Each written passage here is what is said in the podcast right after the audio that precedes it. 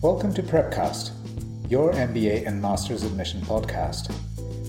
Our mission is to help you get accepted to your dream school. Today's episode would be most helpful to MBA applicants struggling with the critical reasoning questions of the GMAT. Brian Galvin, Chief Academic Officer of Veritas Prep, will give us a rundown of the most useful strategies students can employ to successfully tackle this specific type of questions. All right, welcome back, everyone. Um, hopefully, everybody can hear okay, and uh, I think most people here um, should be back from yesterday. Um, we may have some some newcomers. I think when we first loaded up the room, there were a couple people a little concerned about uh, where they were, what they were doing. But uh, good to see some familiar, I would say faces back, but I guess it's just names. But um, hey, if you're uh, if you're back from yesterday, feel free to type in and say hello. Um, still Brian, still here in Los Angeles, and I have to say I was bragging all day yesterday to people around the office, to my mom um, to a whole bunch of people about uh, all the different people from around the world we got a chance to work with yesterday. So thanks again for the opportunity. Uh, we've got more exciting things in, in store here. Um, why don't we do this? Just if, uh, if you're back from yesterday and excited to be here, just type in hello or something like that. That way, uh, at least if the, the chat box gets moving, um, we'll, uh, we'll be able to. Perfect. Thank you guys. Um, Marissa Luciano, Lisa, thanks everybody. It's, uh, it's just good to know. Otherwise, I'm literally talking to a wall. So uh, just wanted to make sure people were out there. Thank you for coming back, and uh, really excited to. Uh, uh was I was bra- the countries I was bragging about yesterday included.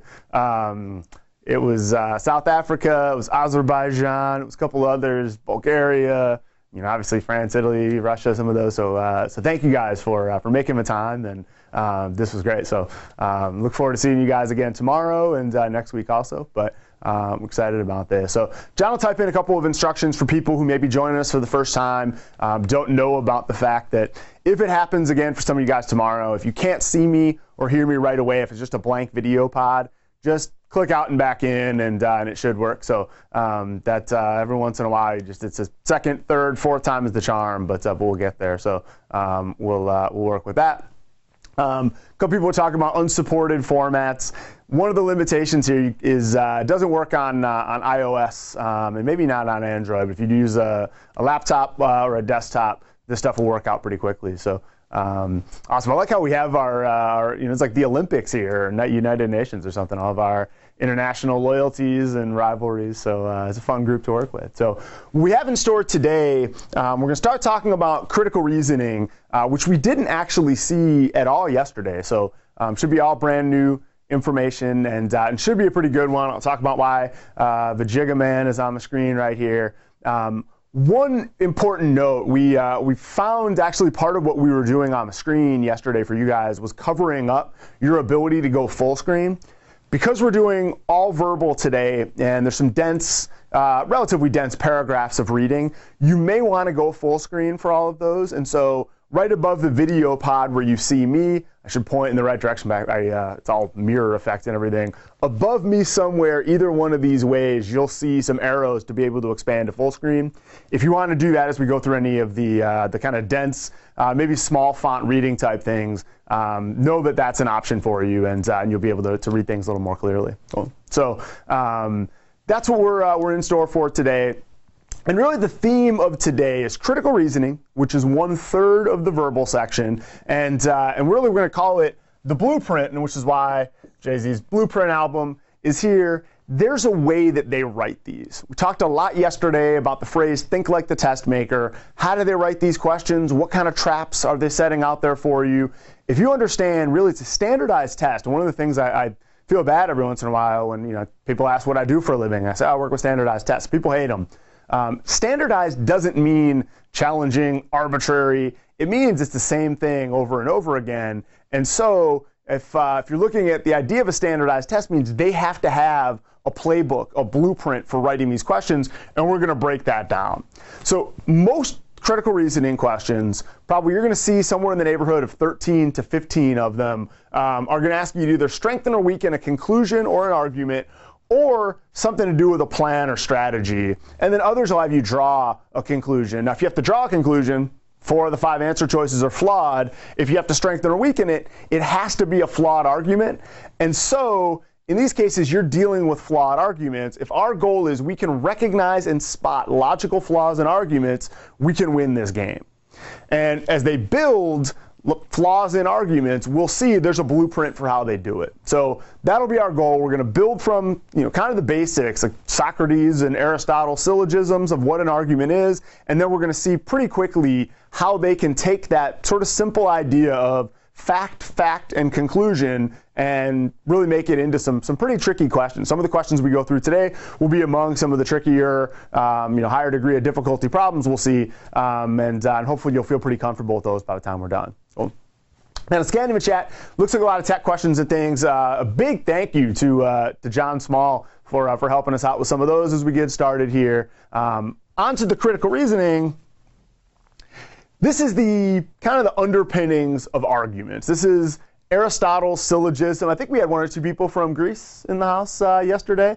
Um, and so if, if, uh, if, we do or if we did, uh, we're, we're, tipping our hat to you guys, um, going back to, to some of the you know, underpinnings of, uh, of overall logic.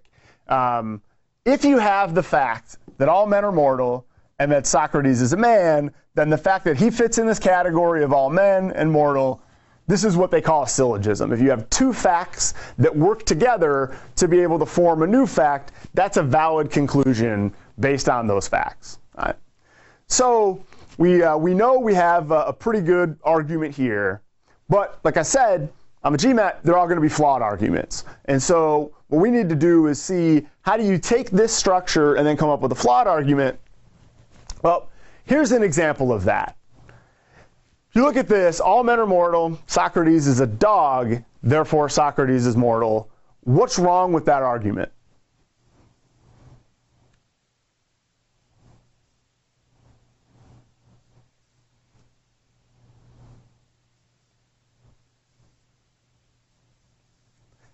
Everything is wrong with the argument. You can see that.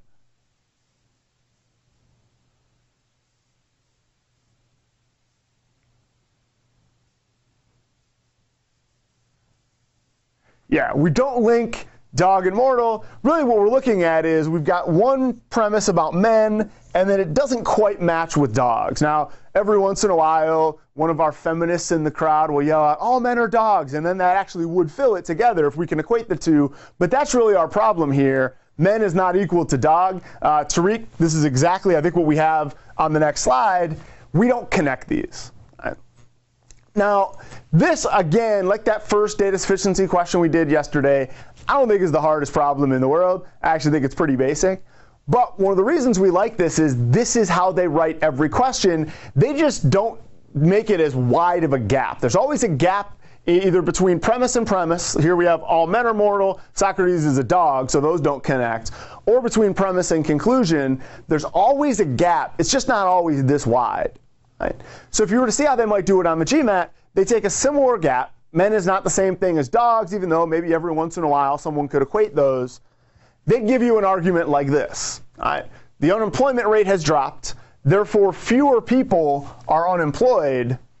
So everybody see that's pretty much the same gap. The number of people unemployed is similar to, but not the same thing as the unemployment rate, because the unemployment rate is the number unemployed divided by the number in the labor market. This is a ratio or a percentage. This is an actual number. They don't really connect. It's basically the same thing as man versus dog. It's just not quite, it's a little bit tighter. It's something that people might mistake a little bit more, but it's really the same flaw.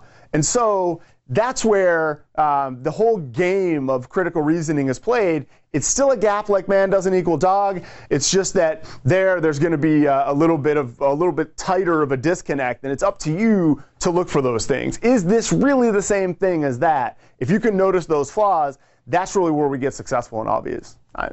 So. Um, uh, okay, people were talking about homework and the website and all those. We'll do an overall Q and A toward the end, if that's all right, um, just so we can kind of keep uh, keep the session relatively tight, and we're recording that for people who miss it and everything. So, um, didn't have homework for today. We'll talk about all those things, and the website should be pretty useful. So when we summarize at the end, we'll uh, we'll tie up sort of housekeeping details and everything, if that's all right. Cool. So um, this is really the same thing, the same blueprint two things that aren't the same, but they're passing it off as though they are. And it's just here, it's a little bit tighter. Here, actually, um, if you guys follow, uh, I know a lot of people overseas do follow American politics, you get this stuff all the time where people will argue, well, this rate is down, therefore, you know, more people are doing better, people are doing worse, and all that. American politics, we've got an election coming up in a month, is all about this. So uh, it's always kind of fun teaching this stuff during an election time. Unemployment rate's not the same thing as the number number of people, but people will try to pass it off that way. So this is an, an example of a flawed argument. It's basically the same blueprint. Man does not equal dog. This rate doesn't quite equal the number of people. That's what we want to train ourselves to see. Hey, this thing is similar to, but not quite the same thing as that. That's how they create these flawed arguments. So, with all that in mind, I want you guys to take a look really just at the argument. So as we look at uh, just overall critical reasoning strategy, our theme today is really going to be a little bit of a deeper dive than just this is what a problem looks like, there's five answer choices, all that kind of thing. We're going to go pretty deep. But before we do that, this is what these will all look like. You're going to have a stimulus, which is a paragraph. You're going to have a question stem, which is pretty important, and then the five answer choices. Generally speaking, you want to know what your goal is with the question stem first here it wants us to strengthen the argument. So we know we're dealing with a flawed argument, and we want to figure out what that flaw is so we can fill it in. Here's where you may want to go full screen. Again, just above that video pod, you'll see some arrows that'll expand it, um, just so you can make sure you can read all of this. Uh, what we want to get in the habit of doing is doing at least two thirds of our work on the stimulus itself before we get to the answer choices. So I'm just going to step slightly off screen so you guys can read the whole thing, give you about 45 seconds. What I want to do, and actually let me check the, the next slide real quick. I think I have this set up the right way. Ooh, nope. Um, don't even worry about the answer choices for now. Just tell me, hey, what's the flaw in this argument 30, 40 seconds. I'm going to step off screen and uh, type it in as you have it.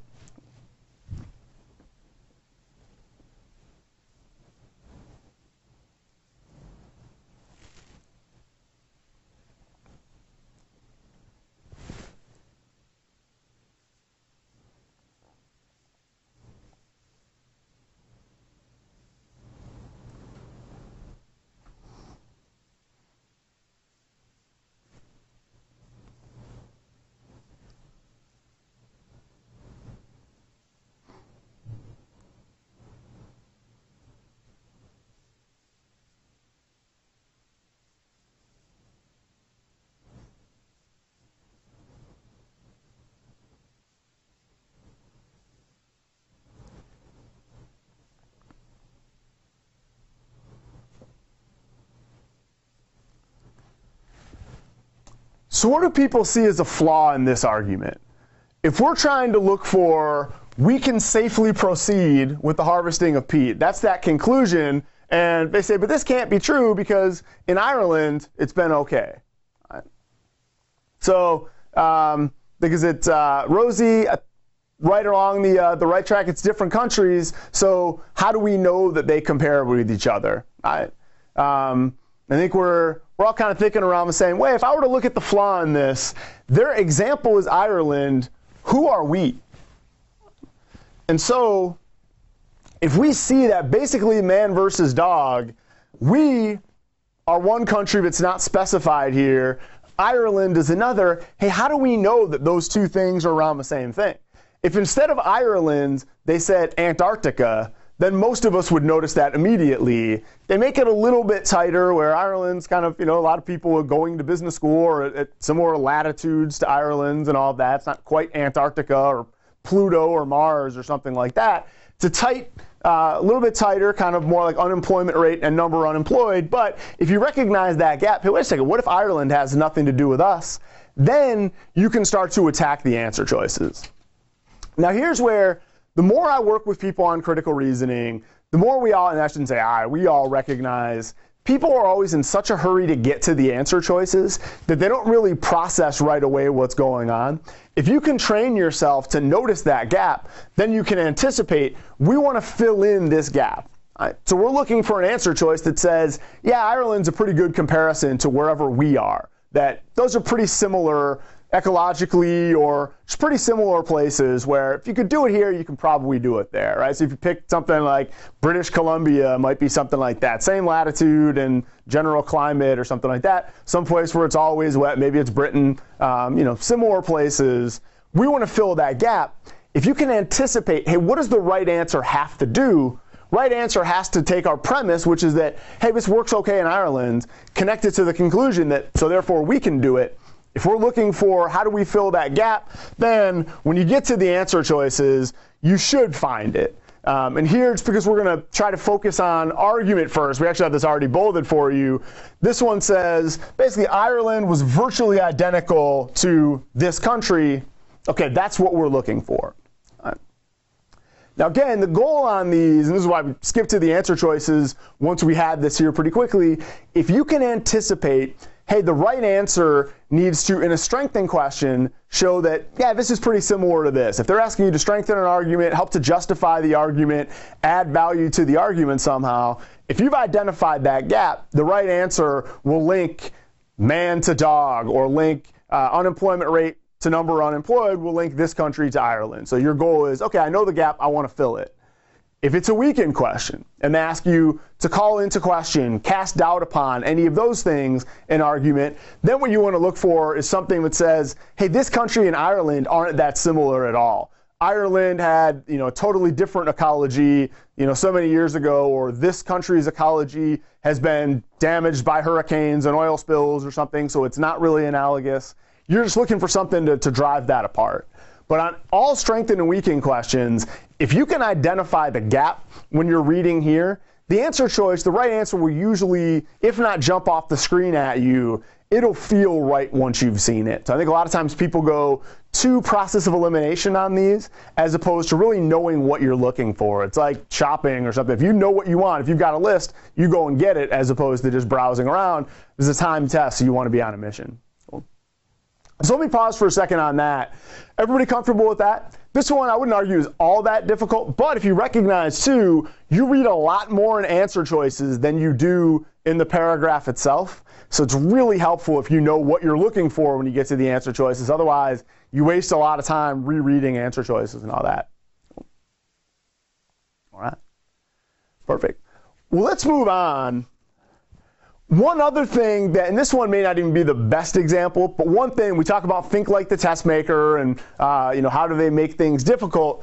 A lot of times they bore people with the first handful of words. When you get to the verbal section, I guess we haven't really talked about the structure of a test all that much. You're going to do an essay first, then you're going to do what they call integrated reasoning for half an hour, then you're going to do the math section, then you're going to do the verbal section. So this comes last. You'll have been at the test center for at least two and a half hours before you even start to see questions like this. One of the things they like to do, you're looking for, I want to match up Ireland with this country. And so they may bore you a little bit or take five or six words, eight or nine words to even get to where you see what you want. So uh, be forewarned here, you may even be thinking, hey, I need the ecology to be the same. So this might not have thrown a ton of people off, but they love what we call the curveball, where if you know what you're looking for, you're patient and you read the answer choice all the way through because you're kind of looking for, hey, is this going to get where I need it to go? One of the dangerous ways that people do critical reasoning is they'll look at the first three words of every answer choice and say, doesn't seem relevant, doesn't seem relevant they love a little bit of an intro, a little bit of, you know, five, six, seven words to take its time getting to what's really relevant because they know we're all in a hurry and we may eliminate right answer choices within, you know, the first three or four seconds of reading them. So the other nice thing about knowing what you're looking for is it's easier to be a little bit patient because you'll know it when you see it.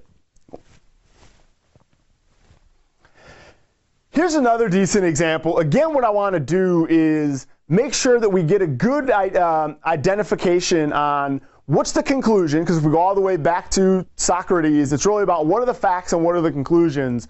Uh, specifically, what is the conclusion, and then what's the gap between premise and conclusion? Here, they're asking which of the following is an assumption required by the argument. So we need something that's going to help us tie that argument together. Without this explicitly stated, it's not as good an argument. So again, take about a minute on this one to try to unpack it. Let's not worry too much about the answer choices right away. Let's see if we can figure out, hey, what's the gap between the premise and conclusion here? And then we'll attack the answer choices. Um, so really what your assignments are, if I should be clear about this, tell me what the conclusion is and tell me if you can find a gap in there.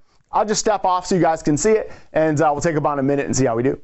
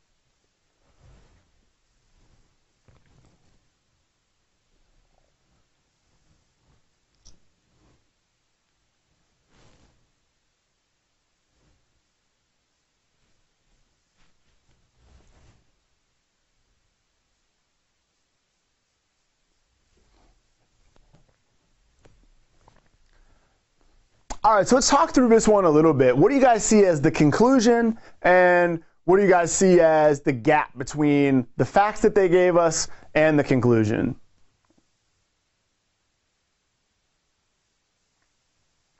And then we'll get to the answer. Hang on on the answer. We'll, uh, our goal, and, and I should tell you why, the goal is really to master the technique and the process. And then this question's dead and gone once uh, once we're done with this session. But the questions you see on test day, you'll want to be able to, to replicate that process as you get there. So, um, does think they found a gap here? So, and welcome. I feel bad. People were saying hello. I'm not even saying hello. I'm uh, all business today, so apologize.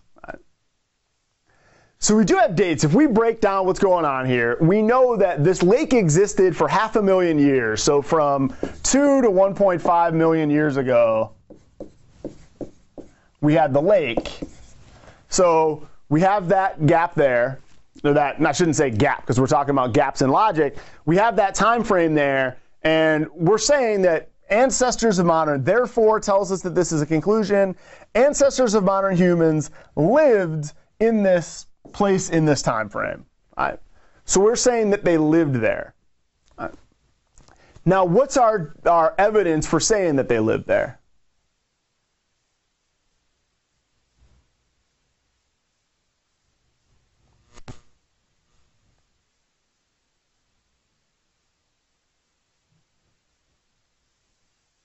Yeah, it's the bones, right?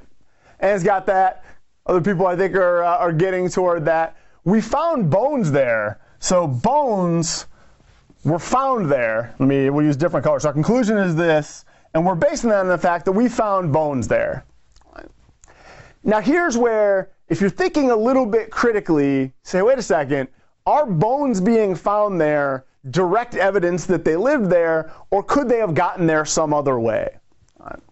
So I don't know if, if uh, has anybody here watched The Simpsons? That makes it overseas. There's uh, uh, like a shopping mall. You guys know there's an episode of The Simpsons forever ago where um, there's a shopping mall that uh, was claiming to have found in, in, an archaeological dig bones of an angel on this spot, and it turned out all they were doing was hyping the opening of, of this new mall nearby. You can fake bones there. You can take bones from a museum, put them there some other way. So really what the gap is in this case is that we have bones there, but is that really proof that people lived there or were somehow their bones deposited there afterward? Somebody raided, uh, you know, an Egyptian tomb and then put bones there later, or uh, some punk kids wanted to play a trick on the archaeologists. The real gap here is that yes, we have bones, but does that mean that people really lived there at that time? And so if we break that out, and here we've got some of these slides are pre-formatted, maybe even a little bit better. Um, we've got the bones. Do we really know that they live there? We want to connect those a little bit tighter. Right? And so as people are talking about answer choices, we've got a couple people mention E. Uh, I think Artur did, Olga did. What does E do to help us tighten that a little bit? All right, so if I were saying I wanted to weaken it and say, hey, what's the gap? Hey, I don't know about those bones. Those bones really mean that the people lived there, or did a dump truck from an old graveyard just throw them there last week? Or did kids raid the Natural History Museum, play a trick on the archaeologist? Or did an earthquake redeposit those bones, you know, just a thousand years ago somehow? What does E do? So a lot of people were talking about liking E. How does that connect the dots?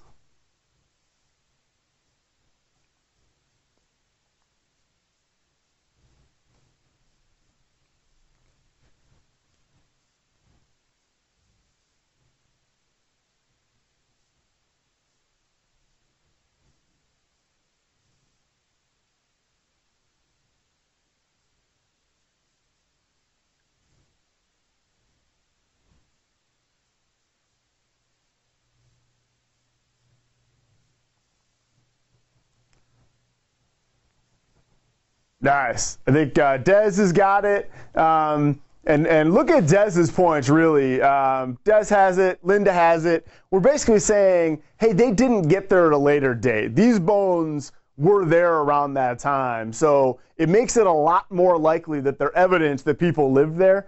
If you don't have this, it could be that somebody just put them there a little bit more recently. All right. So if uh, it, it, doesn't necessarily prove it, and you don't always have to prove it, but man, does it make it a lot closer together because it allows us to say, hey, these bones are a lot closer evidence that people lived there because they not only are the bones there now, they have been there since this time period. And so, since our real goal is to link everything to this time period, people lived during this time period. Hey, if those bones got there during that time period, that takes the next million and a half years of ways that the bones could have gotten there off the table and says, hey, it's not some kind of recent development, not an earthquake, not, uh, you know, moving around old artifacts and somehow they got lost in there, not a civilization trying to dig up their remains and move to a new spot, anything like that. They were there at that time. It's a whole lot more likely.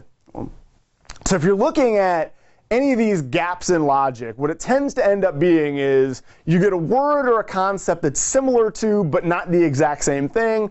Bones are decent evidence, but if, uh, if we can make sure that it's even tighter evidence, get it closer, these assumption questions should mention that word tends to be associated with even harder problems um, because it won't always prove it, but not having it totally ruins it. So if this weren't there and you said, now actually the bones got there sometime later, we don't really have evidence of anything. So a lot of times assumption problems, it's a little bit trickier. It's a, it's a, a kind of a hairline support as opposed to just, you know, bang, it totally supports it. But that's really what we're looking for. We've got evidence, but is that evidence really tied toward the active verb here? They lived there, or just, hey, at some, at some point in time, humans were there.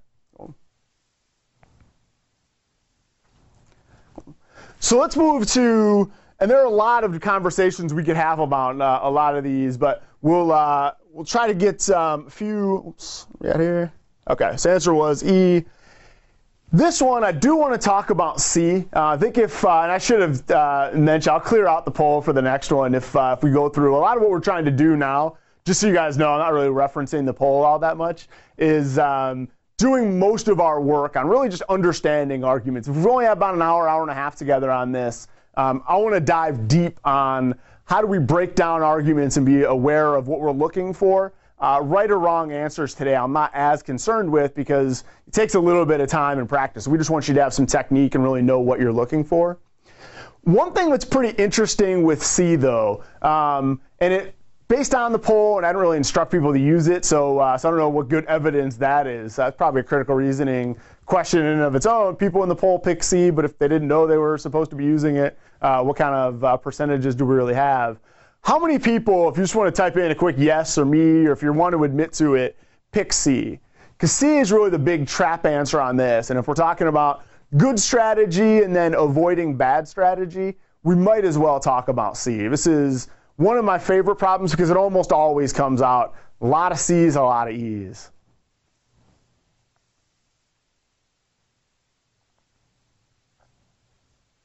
so, and I shouldn't say it's wrong and then volunteer like, but tell me if you picked it. Like nobody wants to be admit to being wrong. So I understand human nature. Um, but uh, if some of us did, if you're kind of honest with yourself, um, I think a lot of people do. I'd, I'd be susceptible to this one. Here's what's interesting with C.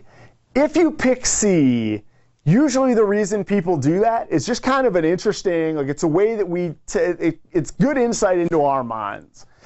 People like C because if you look at it, it says, oh, okay, the lava that lay under that didn't contain any human fossil remains. So if we're basically looking at the fossil record, do this in blue, we have uh, 1.5 million years ago, we have 2 million years ago, and then we have everything before. Right? And so here, here's our current evidence. I'm terrible at drawing bones, but these are our bones. So not, not totally awful. Um, so here's our current evidence. What C says is that this isn't true, that there are other bones.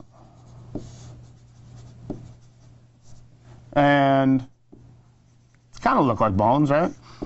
C says uh, this isn't true. Right. What's interesting about this is that we don't need this to be true because all we want to do is prove that they, that modern humans lived in this time during this time frame. All we're really concerned with is what happens in this time frame. We're not saying that it's the first uh, humans or the earliest humans. If this were modern humans lived in Europe 10 minutes ago, none of us is ever going to dispute this. It's just we know it's not the first modern humans because we all have parents and you know we can go and, and visit cathedrals. We know people were there before. Here, because it's sort of ancient and because it's archaeology, as someone becoming a you know, business major or an MBA, this really only enters your world if it's noteworthy, that it's the first or the earliest. So be honest with yourself, if you did pick C, did you were you looking for oh, but these people have to be the first. I have to get rid of these old bones. Like I can't have anybody beforehand. I want to know that these are the first. That tends to be the reason people pick C.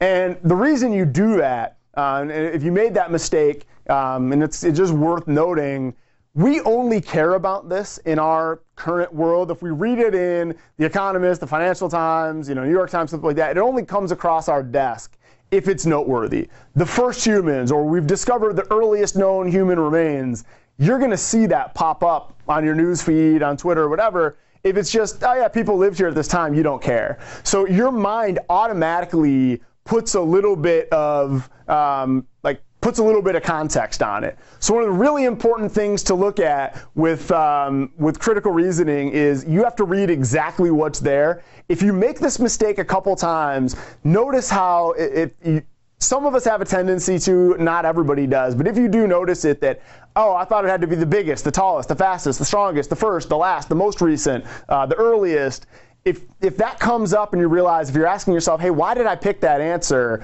See if that happens and then know to check yourself because that is one thing. With stats on this one, should have put up graphs for this, but um, probably about 40% of people pick C. And when I do this in a class and you ask people, okay, what was your conclusion? They go, oh, the first ancestors. You're like that word's not here. It's just that's the way our mind tends to go. So. Um, well, and thank you for uh, enjoying the uh, the drawings, Rosie. Appreciate it. So. Could they rise to the surface? Um, it's not a bad point. Um,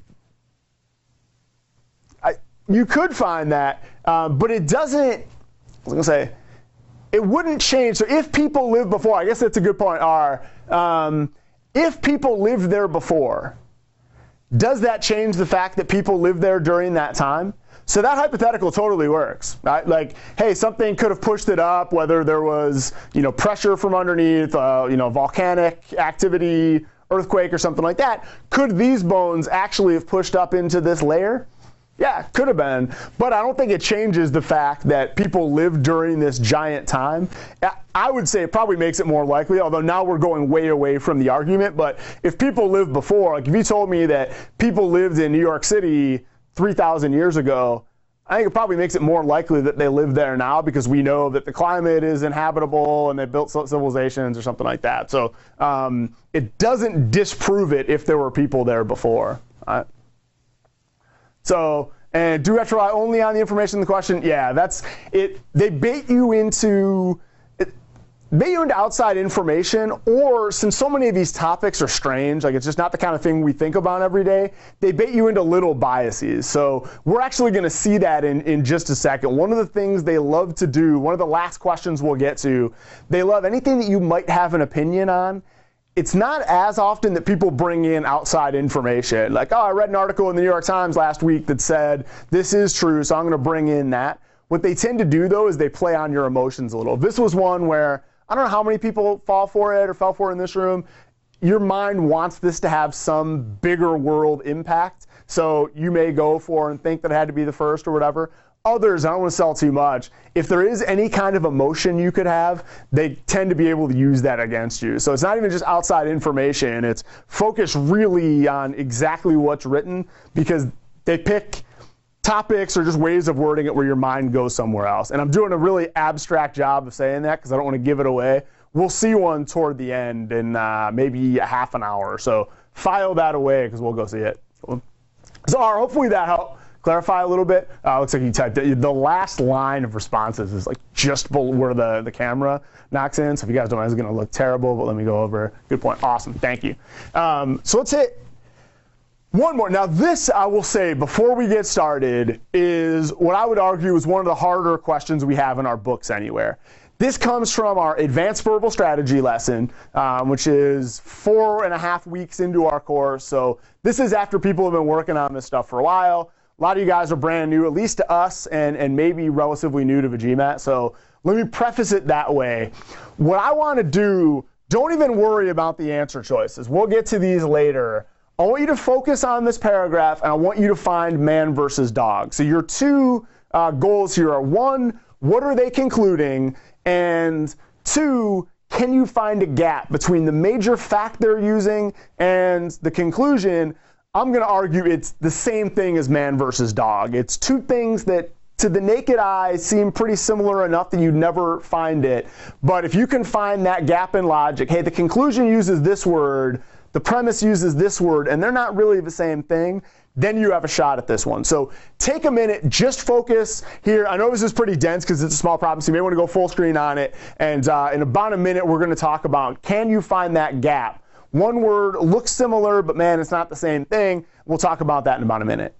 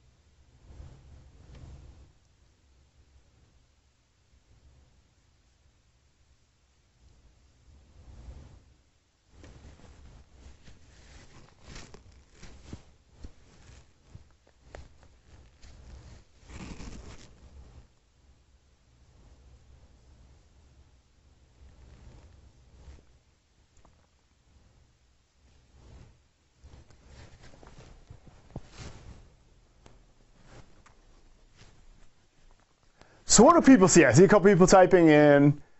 What is the conclusion? Do you see a gap? I'm going to say it's a little overcoaching, but it's uh, it's one of the first one. It's uh, it's um, it's a hard question. We're just getting to it. Um, Carrie, I think, nailed it. Um,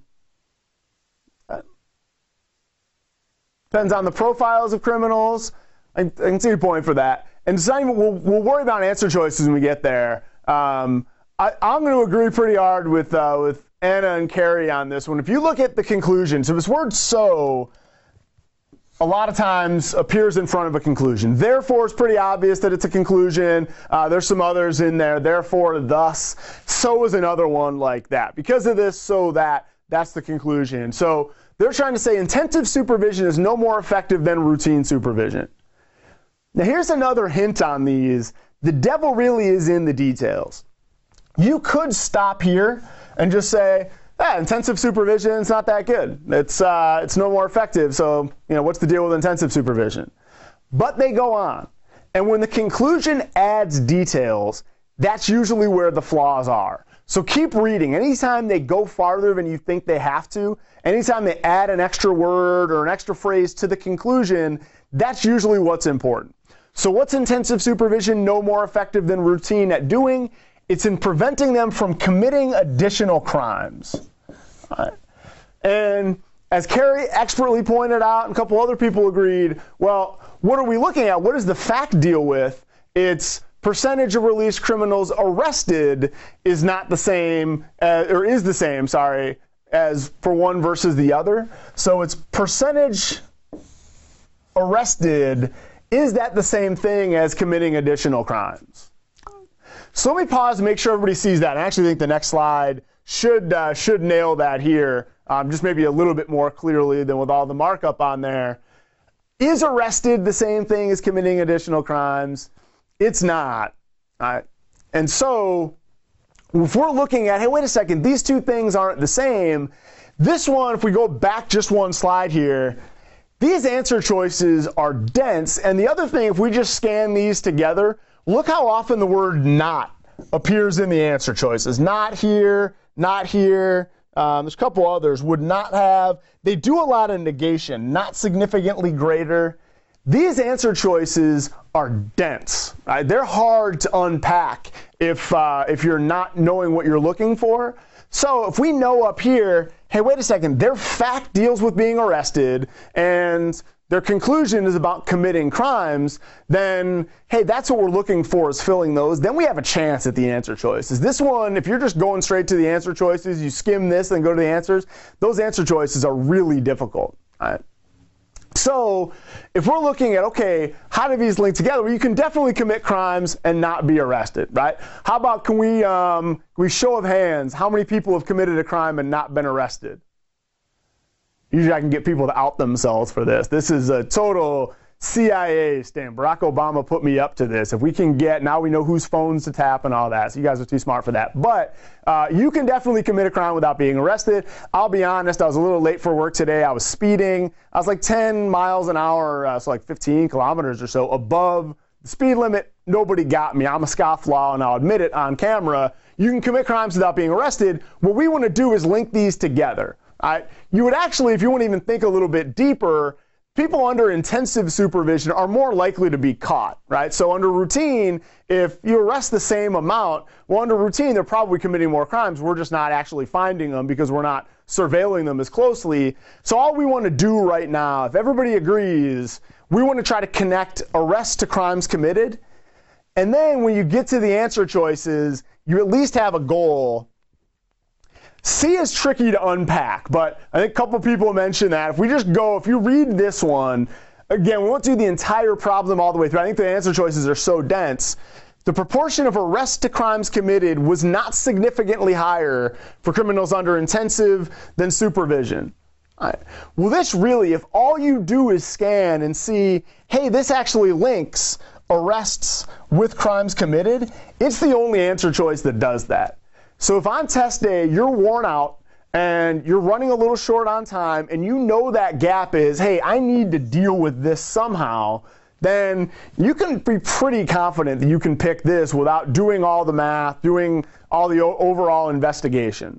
All right. So let me pause here and we'll talk about why this actually does work in just a second. Is everybody with us? Arrests aren't the same thing as crimes committed. Their fact doesn't really match their conclusion, so we're looking for something that links them together.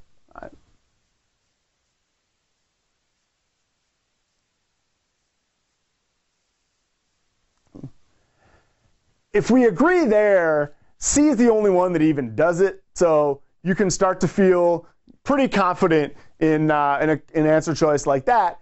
The other thing then, if we do look at, a lot of times this not significantly higher, this negation is tough. When they give you a not this or not that, I don't know if you guys, uh, um, was it Borat when they're trying to teach them how not jokes work or old like 1990s Wayne's World where everything was, this is great, not they love negation on the GMAT. They do a ton of that. They just love to make it the opposite.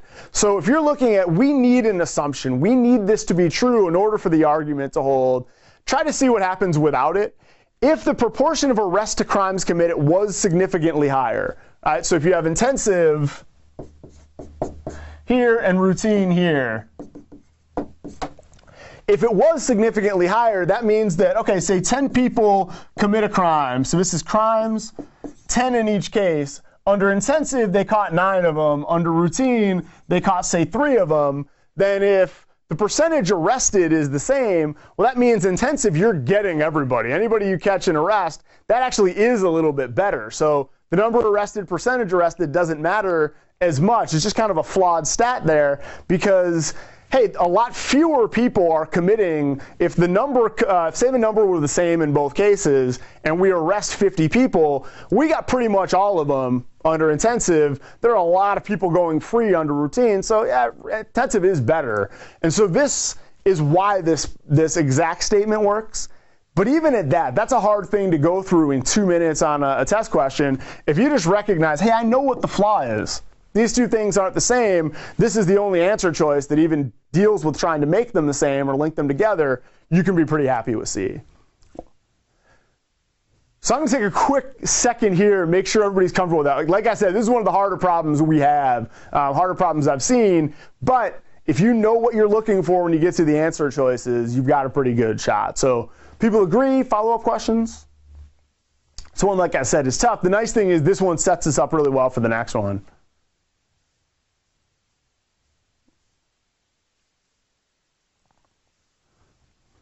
So it looks like we're good. A couple people may be typing. I'll, uh, I'll hang out for a second on that. And then just to kind of reiterate our goal with this session, um, if you if you spend more of your time understanding the arguments, you're better off. Like, people are in such a hurry, so we're almost just overdoing it, like you would do in you know sports drills or something like that, where you just focus on one element for a while. The more time you spend really unpacking these things, really understanding the gap, the better uh, answer you are, or better off you are. So, um, how much time should you spend on these? It uh, verbal's tricky because everybody's a little bit different with their proportion. The question types are so different. Um, generally, on these, you're looking at about a minute and a half to two minutes.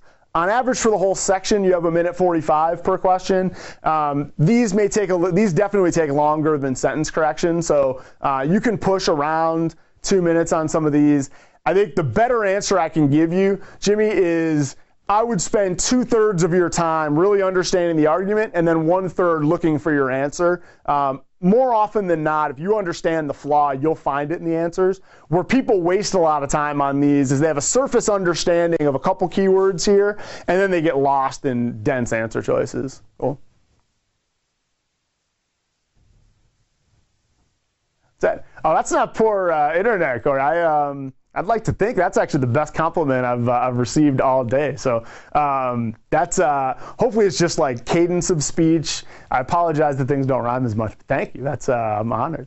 So that hope, and I probably I'm going to step in front of the camera. The, uh, I should have adjusted this before we went, but the the last line of comments is right behind my camera. So perfect, awesome. All right, cool. We're on the same page. Why don't we? We'll stick with the uh, I believe the uh, the critical element. We'll take a little bit of an interstitial here, make sure we're on the same page. What we've seen is these hard questions are the same as that, that real basic one we did in the beginning. They just hide the gap. So in that one, it's a little bit harder to find. They make a small gap. One of the things that I think is neat about that one is for uh, for all of us, we're law-abiding citizens. We're trying to get into, uh, you know, even if, if it's anything, it's white-collar crime. We're uh, we're trying to figure out a way to extort money out of the IMF or something like that. But we're not going to get arrests and crimes committed. So um, we're, um, you know, we're in in pretty good uh, standing. So when they say, oh, arrests and crimes committed, we think they're the same thing. If they were to say murder and something else, we probably link them together because we're just, that's the way that we think. We're not as, uh, as in tune with all that. And then this is the other part. The answer choices are convoluted, don't always help. And so we need to be in a, a, position where we know what we're looking for. Average level questions or so, questions between 500 and 620 or something like that, a lot of times you can scan the answer choices and do pretty well. If you're trying to get scores uh, around the, uh, the 700 level, you need to know what you're looking for. You have to be on a mission before you get there because it's uh, it's just it's they make these so convoluted. So we want to pay attention to that gap in logic. So. Um, Trick, I love all the Hollywood references. We're having a good. This is a fun group, man. Thank you guys for uh, being in, uh, in good shape. So, me step aside real quick. Does it need precision in English? Um, to an extent, yeah. I'm not going to sugarcoat it and say that uh, that you know you can have pretty broken English or anything like that. Like a, a decent understanding of how uh, how the you know good understand. If you're fluent in the language, able to, to communicate in it, you're going to have an advantage over people who uh, who aren't. Um, the other the other the caveat I should give you with that is this is an international test, and so what they tend to do, I want to say tend to do, what they do with all of their questions is they pay attention to essentially this is a total tangent, so bear with me here, but especially for an international crowd, I think you guys will be happy to know this. They have statistics on every question that along the, the x-axis is the ability level or the final score of users, and here is the percent who get it correct. And on every question, people at the low end don't do very well, and then eventually people do really well. And they can take this and layer it on for, okay, this is the statistics for the world. People scoring 800 always get it right. People scoring 200 have a guesser's chance of getting it right. If they ever look at one and for international users, right, if they say, okay, in, in the US, the graph looks almost exactly like this, but then say in India, China, and Eastern Europe, the graph actually looks like this then they can look at this and say, nah, it's a culturally biased, flawed question. Like, for whatever reason, people are getting this right.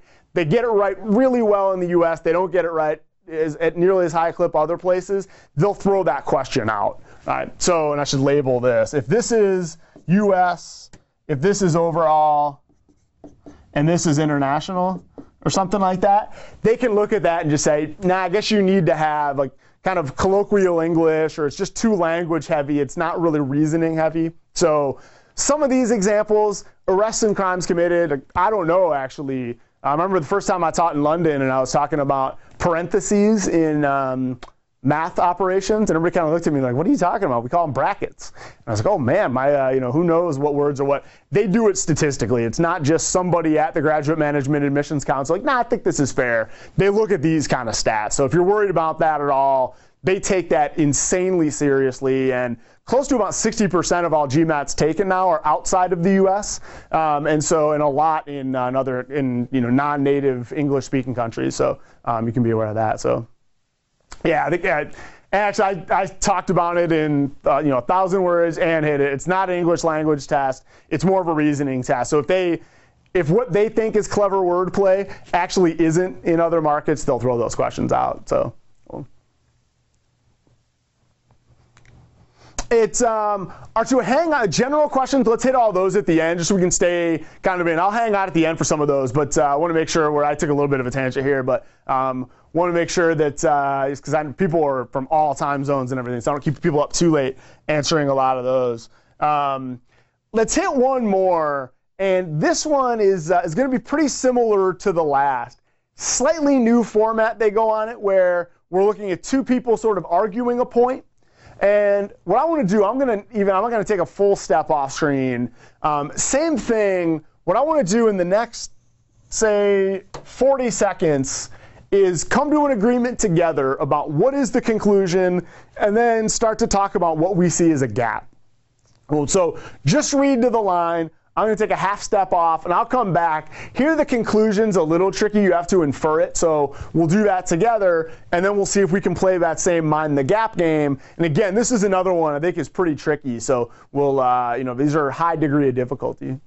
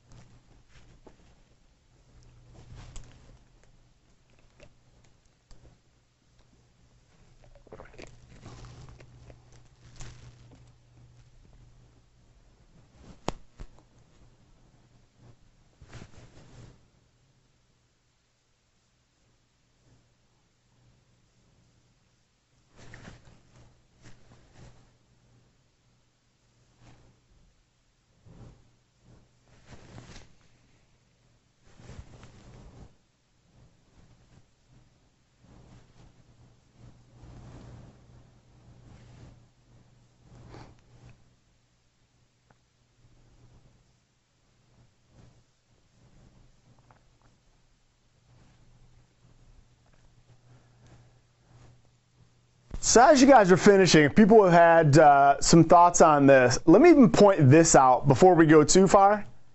They want us to strongly counter the city official response.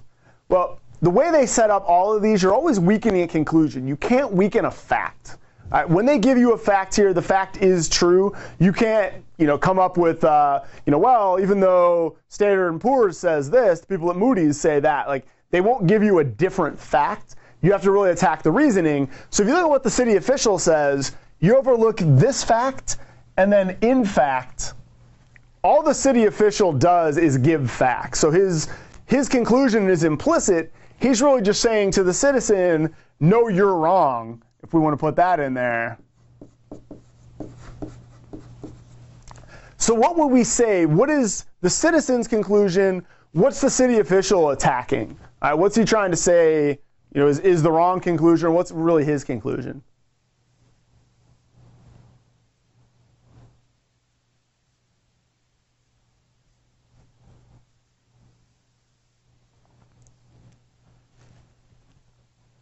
So statements in critical reasoning are either facts or their conclusions, right? So, and, uh, and Robbie, I'm I'm dead on with you, man. You're there. Let me take a, uh, a quick step back. Here's another one. He gives this as a fact. This fact points to. So he's saying the citizen saying, "You're not preventing violent crime."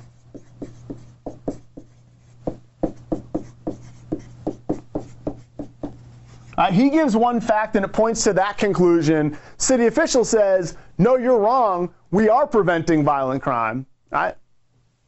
And so I, um, I like the way Robbie and Linda are thinking. People agree with that. I think um, Anne has a decreasing ability of law enforcement. It's also like, like we saw in the last one, the devil's in the details. What is their ability decreasing in terms of? Well, it's decreasing. They're not doing as good a job of preventing violent crime. Right, and so keep those details in mind. What's the main fact that the city official responds with then?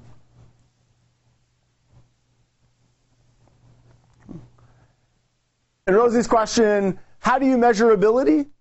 That's kind of what he's doing with these stats. He's giving, he's saying, no, our ability to prevent violent crime is up, or we're doing a good job of preventing violent crime. Look, the murder rate has fallen. And so, yeah, murder victims per 100, he's giving the murder rate. So if we really break down what his thing is, you can't prevent violent crime, and the city official says, now the murder rate's down, we're doing a good job. Right. So people have typed it in. Does everybody agree if his only stat is the murder rate's down? That's how he responds. Hey, you're not doing a good job preventing violent crime. And he says, no, the murder rate's down again, I go back to political campaign ads and all those kind of things. If somebody says the economy's in shambles, and then the candidate says, but look, um, you know, interest rates are low. Well, it's like, well, that's the one he cherry picked that worked for him. Or, hey, the uh, the healthcare system has failed, and you go, no, but we did more heart transplants this year than last year. He's cherry picking the one stat that works for him. So when we look at, hey, murder and violent crime aren't the same thing. Um, people see that as the gap. He picked one type of violent crime and said, look, that's good. Well, they're not the same thing. It's sort of like we did all the way at the beginning, right after man versus dog. This one was uh, unemployment rate versus the number unemployed. The number unemployed is one factor in the unemployment rate. Here, the murder rate is one type of violent crime. So looks like a lot of people were typing in on the same page with that. If we find that little bit of a word shift, He's talking about violent crime, he's talking about murder. We need to find one that, that shows, hey, wait a second, murder is not the same thing as violent crime. Now, this problem I think actually comes from another standardized test that's pretty domestic. Fraud is not violent crime, so I'll tell you guys right now, A is off the table. With that in mind, with knowing we're looking for murder is not the same thing as violent crime, and we're looking for a reason to weaken this. We want to counter his response and say, nah, you actually aren't doing a very good job with violent crime as a whole. Which of these answer choices, and I've done a bad job keeping the poll going, so if you guys want to type them in, um, let me take a quick step back. What do you guys see in the answer choices? And uh, we'll talk about those now knowing what we're looking for.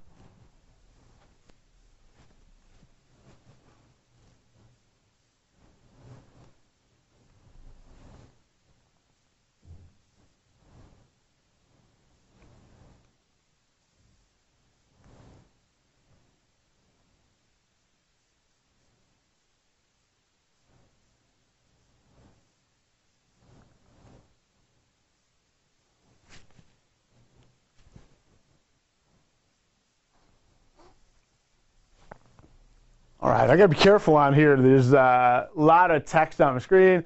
I like what Des is saying. E seems to be the closest. People agree. And we'll talk about why people don't love E as much. We got a couple kind of votes for it. People don't like E because all of a sudden we start talking about healthcare. But if you move all the way through, if healthcare by assault victims, so now we're starting to talk about violent crime, was of the same quality, the murder rate would have been astronomically huge. Right? So what this is saying is, hey, you didn't stop these people from being attacked. You just they just didn't die because somebody else saved it for you. So your stat actually isn't indicative of anything. So people still got assaulted. Violent crime still happened. It just didn't get categorized as murder, and that's why you have that. Right? So that's why E's right. This is another case where if you're not really sure what you're looking for, I think it's pretty hard to get to. Uh, but if you've really unpacked, hey, wait a second, the conclusion's about violent crime, not about murder. I want to find something that says, hey, there's a lot of violent crime happening because um, that's this is we're trying to weaken it this time, not strengthen it. So I want to like drive that wedge apart even more. Hey, these two things aren't the same thing. You say this is down. Well, I want to show how this is way up. Ton of people getting attacked that's, that helps counter this guy's argument. Right? What people can't stand about this one, if we get all the way through, so it is E, is, oh shoot, do I have? Oh, let me go back to it. Sorry about that. Um, here it is bolded with nothing quite on there. The reason people hate E is sort of like we talked about back with the, the Ireland example. I think this is a much better example of it, actually. People stop reading if the healthcare received by about what six words in and it's healthcare. One of the most dangerous phrases in critical reasoning that people fall victim to all the time is, uh, well, that's irrelevant or that's out of scope. The GMAT knows that. On a hard problem, like I said, they're going to take several words to get to what you know you need it to be. We need violent crime to be up or the murder rate to somehow not be relevant to this argument. Well, it takes several words to get there, but really once, once you get past the comma, it's saying, hey, even the murder rate should have been higher. You didn't prevent it, it just didn't get categorized that way. So some people get to assault victims and start to see that it's relevant. Other people go all the way to the comma, and so maybe it's closer to 20 words.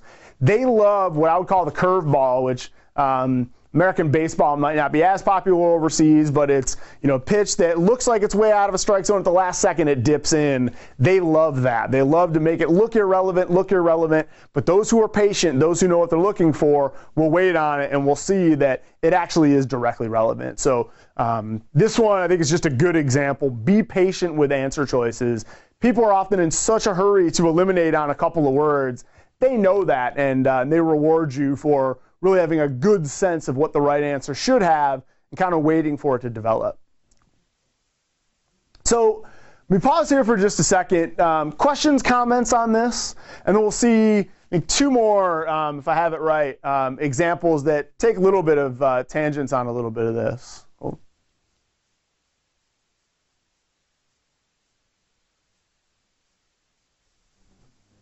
Yeah, C Tariq is uh, the trap. This one actually strengthens it. If you were to say that murders are more likely to be reported now, it actually means if the murder rate is down, but 10 years, 20 years ago, if 10 murders happened, maybe eight of them got reported. Now all 10 do. You would expect the murder rate to be up. So it actually does help him. Cool.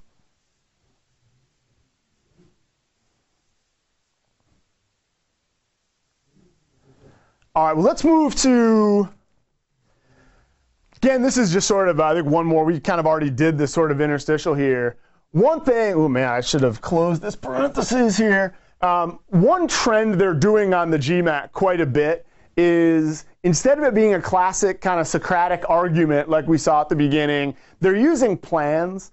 And so just want to make sure that you see how this logic relates to that. A lot of times it's a plan, a strategy, um, it's steps they're taking to accomplish a goal. And in these questions, when you see which of the following was most likely to suggest that the goal won't meet its objective or that the plan is ill suited to its aims or something like that. It's not a classic argument, but they have a plan that they've drawn out to try to achieve a goal, and they want you to say why it will work or why it won't work.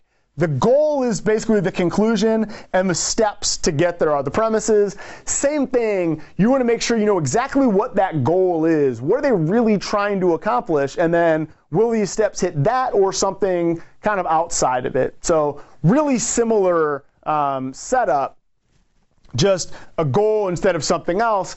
Here again, you guys may want to go widescreen on this because the uh, the text just to get it all on the screen is uh, is a little bit tight.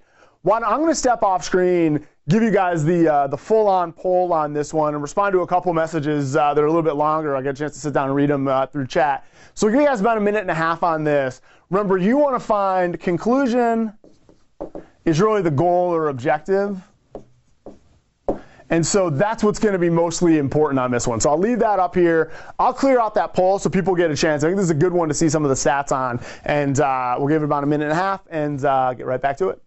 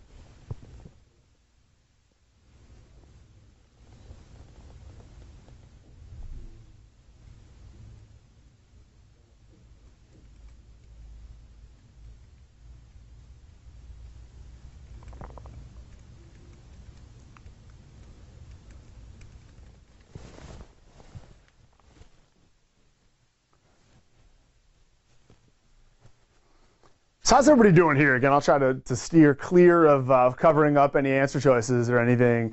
Um, what, uh, any thoughts on, first of all, what is their goal?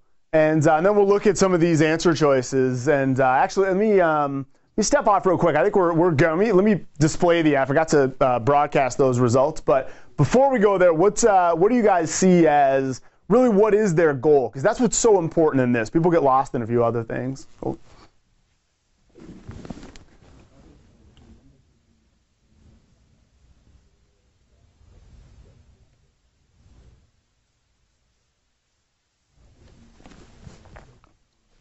Nice. I see some uh, some great answers here. Reduce acid rain um, through energy efficiency. Reduce acid rain. Reduce acid rain.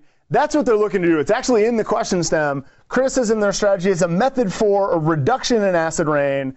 Um, same thing. Where does it show up in here? To combat the problem is part of their goal. So let me ask this: Are they looking to completely eradicate acid rain?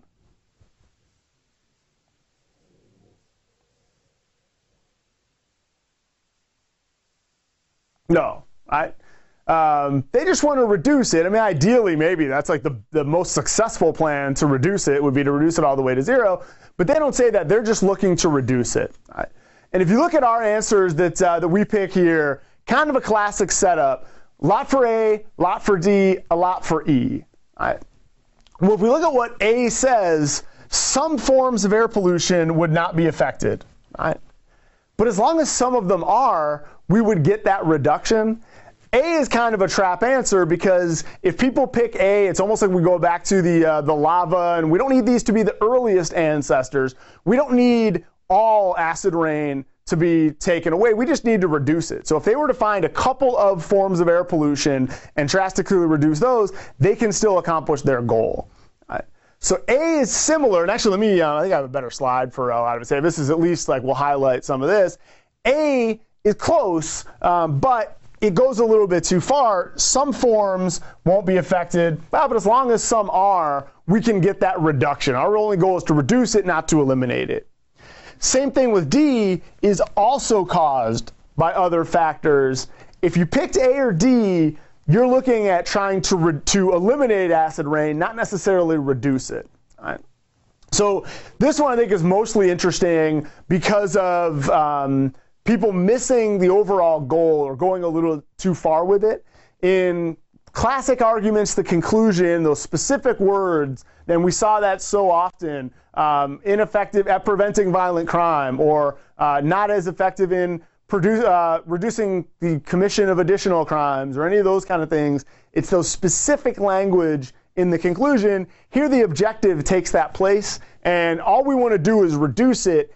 A and D are very popular, but you can still have a good plan if, yeah, we're not going to get rid of volcanic eruptions from environmental restrictions, but we'll be able to get rid of the stuff we can control. Yeah, some things are not going to be effective, but we'll get take care of others. That's what's wrong with A and D. E basically says, hey, they're more concerned with economic targets. So you can put these laws out there, but if they're more concerned with these other things, they're just going to keep polluting anyway. This one shows that, hey, you may not get that reduction at all. And so that's why E is right. It kind of shows that, hey, there's a good chance you don't reduce it at all. Whereas A and D both kind of admit, yeah, you'll reduce some, but not everything. So with these plan strategy questions, make sure you're really particular on exactly what their goal is. That tends to be where the game is played and where they get people. And so, with that in mind, if we hit one somewhat bigger takeaway, um, this one I just kind of like because I don't know if this guy's made it over. I've seen subways in London, I think Paris, and other places. So you guys may know our American friend Jared. The um, I, I shouldn't, I can't really convert to kilos, but the 400 pound man who uh, lost all of his money by eating hoagies and grinders, lost all of his weight, not money, gained a lot of money, lost all of his weight by eating hoagies and grinders at Subway. If you want a better, this, this is really the point I want to make. It's not really just about Jared.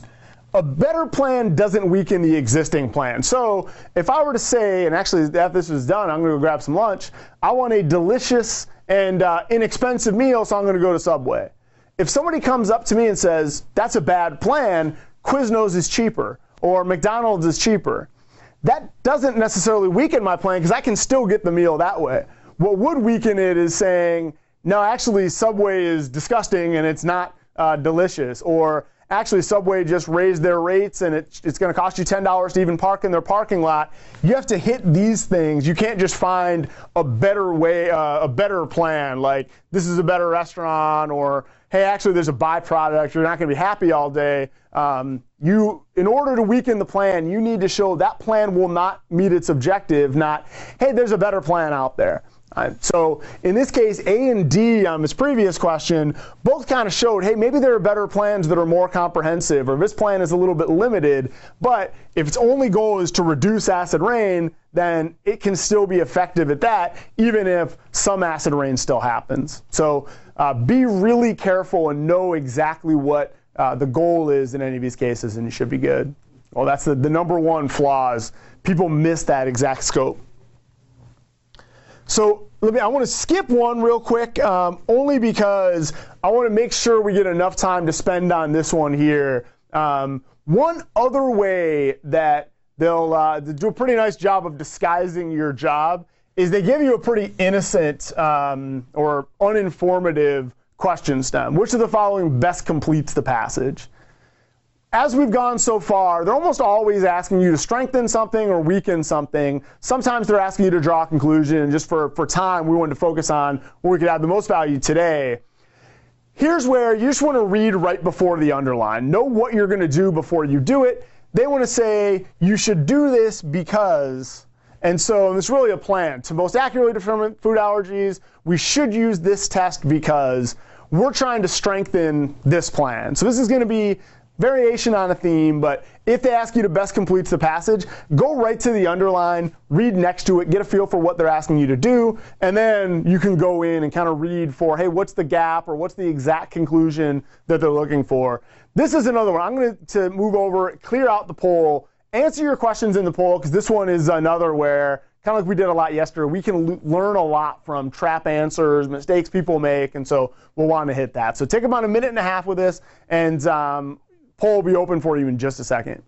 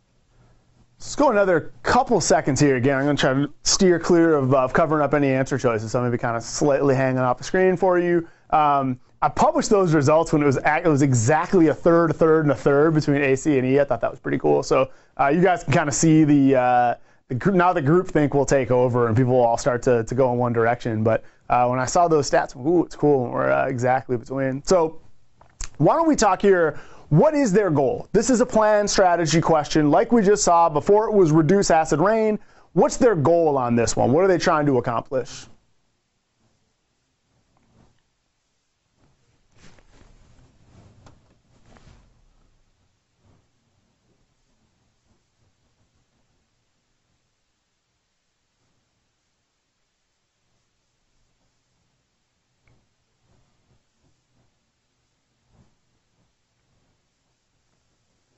I mean, again, I'm gonna step around real quick to grab those uh, the ones that are low. Uh, to test food out, okay. Here's where uh, Dez has been on point today. I'm glad we finally got you to, to make a slight mistake here. Um, Artur may be on it. Anna is, uh, you're close. You actually had the plan, not the conclusion. What we're really looking for to most accurately determine food allergies. Now, and here it is. A lot of times you'll find cause and effect in premise and conclusion. Um, because X is true, we must conclude Y. Or in order to blank, we should blank. Here it's in order to do this, our goal, we should do that, which is use the test that gives the smallest percentage of false negatives. Now, what's interesting with this, actually, for our group, and it's been a long session, this is the last question we're going to do here. Um, people are a little bit off in what the goal is. And this is actually going to get back to, I think it was Colleen that asked the question before about outside information and kind of brought him. This back when we were doing um, lava flows in, in human ancestors. And I told you I'd show you my favorite example of the way they get you with just bringing in outside information. Um, I would actually say I, I agree personally with Des on what my goal would be. It's not their goal, right? Their goal is to be as accurate as possible. Right? Which means why would we only focus on minimizing false negatives? So the goal is accuracy, and the plan is focus on false negative. Why don't we care about false positives? Their plan is to, to focus on the false negatives, but accuracy, there's two ways you can be wrong. You can say that it's positive when it should be negative, or you can say it's negative when it should be positive. Each of those are falses. Their plan is actually kind of strange if you view it in this light. This is definitely their goal, and that's their plan, which must mean, if we go down to E, that there's no way to minimize false positives. If all tests have the same proportion of false positives, like, well, I guess we can't do anything about that. Let's minimize the false negatives. So the answer is E, and we had some people do that. Let me pause here. Does everybody see that? The only reason we would say if our goal is just accuracy, be as accurate as possible, and there's two ways to be wrong, why do we only focus on one of them? It's because you can't really do anything about the other one. And I shouldn't say it that way. Actually, I'm drawing a conclusion that way. If this is true, then of course you would focus on the other one. So we should say it that way. This is a fact that would then strengthen this the idea of the plan. If this were true, then yeah, that's the plan you would take. All right. Here's where this question is really tricky.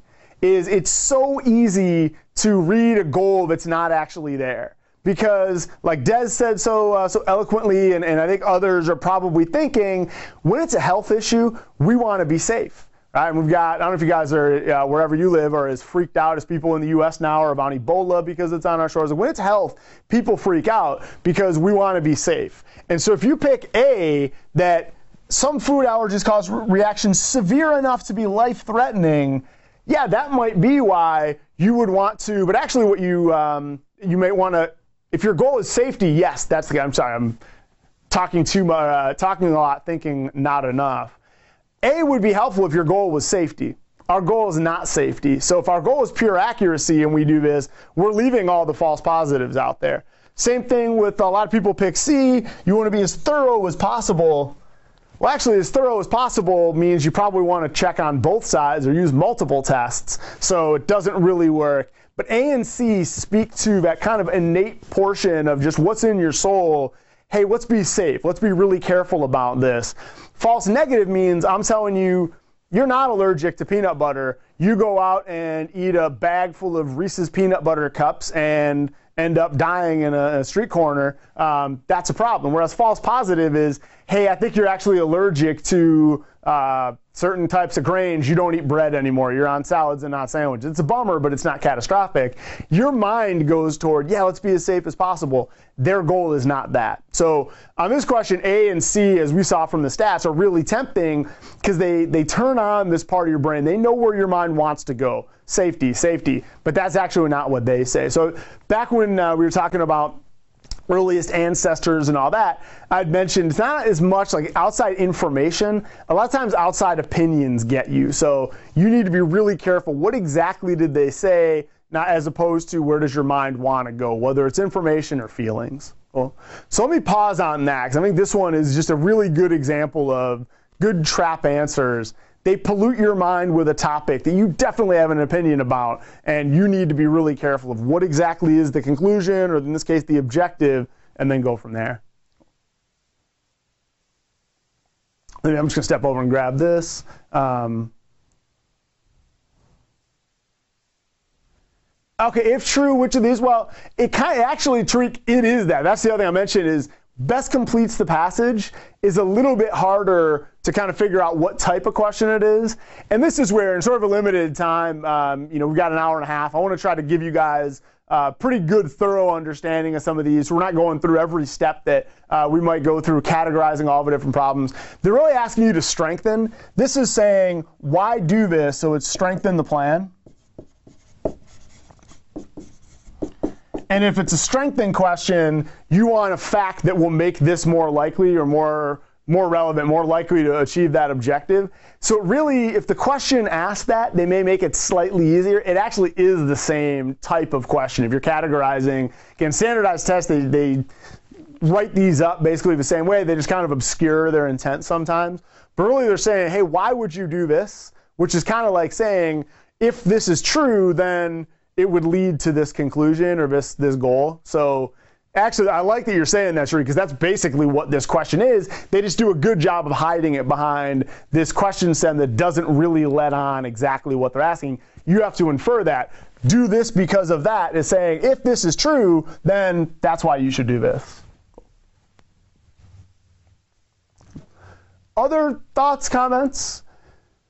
So this is uh, the real, the biggest takeaway I want you to get from this one is uh, is that when you have outside, not even like I said, information as much, but like outside opinions on things, be careful because they can and, and definitely will use that against you at times. So, got it. Cool. Awesome. Glad that worked.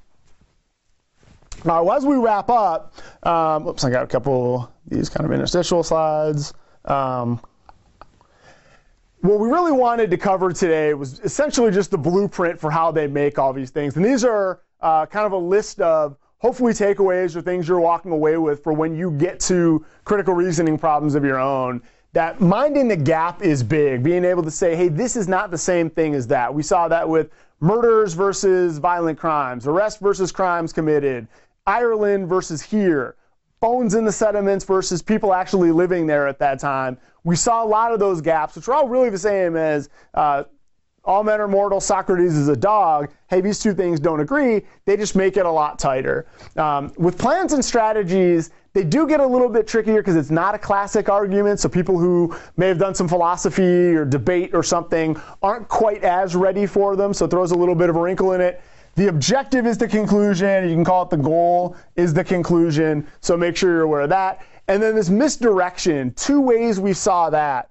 Remember on that uh, murders and um, violent crimes, the first few words were about healthcare. People didn't like that. Usually, a lot of times, people don't like that. Our group did pretty well. So, watch that kind of curveball effect where it takes a while to get where it's going. And then also, we call it mental inertia a lot. Um, like we saw in that last one. Their goal is just to be accurate, but your mind goes to safety because let's face it, you're all decent human beings, which is why I'm excited to have another class tomorrow and help you guys um, through all this. We're good people. We care about safety. The G, I don't want to say the GMAT's evil. I actually think it's a pretty good test. But what they know is that they know where your mind's going to go, and so you want to be aware of that and uh, and, and, read really critically and, uh, and carefully. So that's critical reasoning. Couple takeaways for you. Um, they have a forum where you can ask follow-up questions, and uh, they've got a handful of experts, and I'm one of them that'll answer some of those. So here's that forum link that uh, you may want to um, take a screenshot or something. Make sure you have that ready to go. If you do want to post follow-up questions, homework questions, anything like that in there. Again, if you are interested, I know at one point somebody had asked about what resources are available on our website, including tutorials. Um, basically what I do for a living, our company does for a living is teach people how to do this. So there aren't as many free tutorials as you might think because we have to sell people something. But um, all of our full length courses and resources are available at our website, and you guys get a, a, a um, $100 off any of those things. So that's that offer code. And then you do have homework for this lesson. Yesterday was kind of an intro, um, didn't seem fair to really turn you loose on a ton of homework. You do have homework here. There are video lessons that you're going to um, go see um, for Thursday. All of that stuff is available through this link, so um, definitely recommend you get back there. Recorded sessions will be posted to this link. Uh, it takes a little while for us to get them to Prep Advisor, Prep Advisor to get them up, so uh, should be within a couple of days. So they'll be there for review later. But um, between now and then, you've got homework. We've got another session tomorrow. We'll dive even deeper on data sufficiency. Um, my job for the next hour or so is to trim down that lesson because there's so much I want to say, but we'll get to all that. So um, see you guys tomorrow for all that. Um, if you guys have extra questions, the forum's great. I'll be around for another minute or two on uh, on chat here. I think they need to uh, to close down the studio to uh, to get the uh, the recording generated. So we'll uh, we'll do that. And uh, thanks everybody again. This has been a blast. Hopefully you guys are learning from it, and we'll see you tomorrow. Thanks for listening to Prepcast. I hope you found these tips and tricks shared by our tutor Brian useful and that you will manage to apply them while taking the GMAT. This is one of a series of GMAT lessons by Brian Galvin you can find on prepadvisor.com. Follow the link in the podcast episode description to see all of them for free.